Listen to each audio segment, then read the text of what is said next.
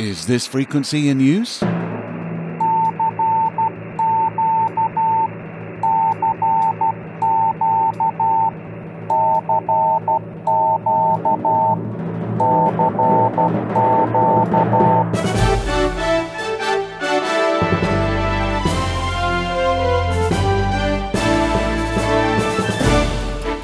Welcome to Southgate Vibes, a selection of the latest stories direct from Southgate Amateur Radio News. I'm Steve Richards, Golf 4 Hotel Papa Echo. You're going to hear my personal picks of what is happening in amateur radio and the wider world of communications. Whether you're just starting out in ham radio or an experienced operator spinning around the spectrum for those rare and sometimes strange signals, I hope you'll find something to entertain you here. Welcome to Southgate Vibes.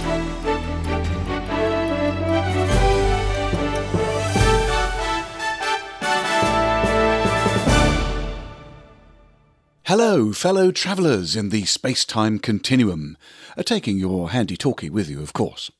Welcome along to podcast number 196. Crumbs, we're nearly at 200. Will there be anything left to talk about, or will we have exhausted all avenues? Well, I think we know the answer to that one, don't we? There's always something interesting and unusual coming out of the radio woodwork at us, smiling sweetly and saying, Interview me!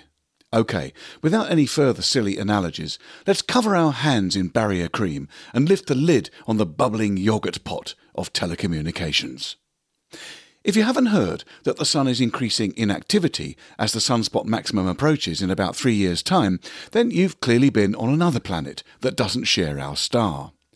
And it was a sobering moment recently when the Sun went off on one and poured out millions of tons of material, which reminded us of how vulnerable we still are to its whims.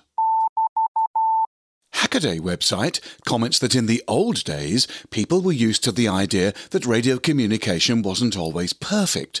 AM radio had cracks and pops, and if you had to make a call with a radio telephone, you expected the call to be unreliable and maybe even impossible at any given time. Modern technology, satellites, and a host of other things have changed, and now radio is usually super reliable and high fidelity. Usually. However, a magnitude 7.9 solar flare last week reminded radio users in Africa and the Middle East that radio isn't always going to get through. For about an hour, a quarter of the world lost its communications. It happened at around 10 hours UTC, when Africa and the Middle East was facing the sun. A coronal mass ejection accompanied the flare, so more electromagnetic disruption has since followed. The culprit seems to have been an unusually active sunspot, which is expected to die down soon. Interestingly, there is also a coronal hole in the Sun, where the solar wind blows at a higher than usual rate. Hackaday says that they pointed out before that we're ill prepared for technology blackouts due to solar activity, even on power grids. The last time a period of flares like this happened, the human race didn't rely on radio so much as it does today. You can read more at hackaday.com. You are listening to Southgate Vibes with me, Steve, G4 Hotel Papa Echo. It's all about radio and the wider world of communications. I picked out some of the latest stories from Southgate Amateur Radio News, and you can find a lot more by going to southgatearc.org. When it comes to trying to counteract the damaging effects of a volatile sun, one of the most active groups is the radio amateur movement in Switzerland. They've recently been working on plans to provide emergency communications in place of official facilities should their mains grid go down. This could, of course, be caused by the sun, as we've been hearing, but if the unsophisticated thugs bordering on to some of our European nations decide to permanently throttle the gas supply, Switzerland may be calling on this initiative sooner rather than later. Switzerland's National Amateur Radio Society, the USKA, reports that there are almost 4,000 enthusiastic radio amateurs throughout Switzerland. Many of them met up on September the 18th for the Swiss Emergency Contest to test their equipment. In the event of a blackout, radio amateurs would be the only ones able to deliver urgent messages to the authorities or the population. Interest in the internet has not killed them off. Unlike many commercial operations, radio amateurs all over the world have not become reliant on the internet. In Switzerland, there are almost 4,000 hams. In Geneva alone, there are about 150 passionate amateur radio operators. Amateur radio should not be confused with CB, popular in the 1980s, when citizens had little more than a microphone and a large aerial on their car. But their communication capabilities were limited. Unlike CB, radio amateurs have to have a license and take an exam at Ofcom, the Swiss regulator, rather confusingly having the same name as the UK regulator. Ennio Castellan, Hotel Bravo 9, Romeo Hotel India, said that the passion for amateur radio will come in handy in the event of a general power outage. Amateurs have batteries and solar cells. They can send emails and compressed photos, but of course not at the same speed as 4G. Above all, amateurs have the capability to communicate with the whole world, since radio waves are reflected in the upper layers of the atmosphere. Amateurs congregated in the Banda Paquet region last weekend to test their signals that might be the only means of communication in the event of a power blackout. In the event of a power failure, mobile phone towers and radio relays would no longer work. At its meeting on September the 12th, the board of directors of the USKA decided that they will promptly develop an operational concept for radio amateurs and supplementary groups who make their radios available to support the civilian population in power shortages and blackouts, especially for emergency calls. In addition, the executive board will organise internal communication of emergencies. If Swiss amateurs would like to actively participate in the concept, they can sign up to the USKA ham group Sparks in Emergencies. Amateurs who wish to become involved must have USKA membership. You can read the press release at www.uska.ch.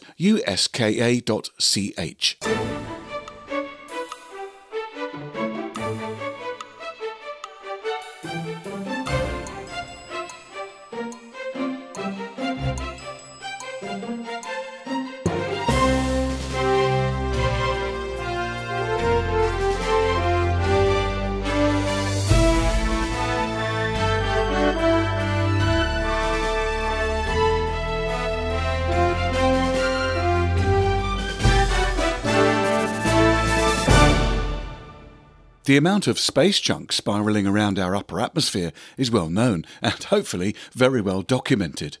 But the march to fill up the entire sky with satellites goes on apace. Recently, one of the biggest satellites ever constructed was hurtled into orbit. Could it be that in future years all your mobile phone signals will communicate with devices in outer space? Cosmos magazine has announced that the largest commercial communications array ever has just been launched, and you can expect to see it. It's huge and bright. The problem is, it might outshine all stars and planets. Last weekend, SpaceX's Falcon 9 rocket launched a giant satellite into space. Called Blue Walker 3, it's a prototype by American company AST Space Mobile, which is to create a space based mobile broadband network. This is only one of multiple satellites planned for the Space Mobile constellation, and some are even bigger than Blue Walker 3. AST Space Mobile Chief Strategy Officer Scott Wisniewski told Spacecom that the reason why their satellite is large is because, in order to communicate with a low power, low internal strength phone, you just need a large antenna on one side with lots of power. And so that's the critical part of their infrastructure. Wisniewski said that having a big dish is really important for communicating directly with regular handsets, with no change to the handset, with no extra burdens on the user. Although this is potentially exciting for those who need that connectivity, astronomers are concerned about just how big and bright this satellite might be. A new scientist report has even suggested that the satellite could outshine all stars and planets in the night sky. This is because the satellite is huge and reflective. Once the satellite unfurls, which it will do in the next few weeks, the antenna will measure 64 metres square. As Universe Today notes, that is in the same ballpark as NASA's Echo 1 sphere launched in 1960.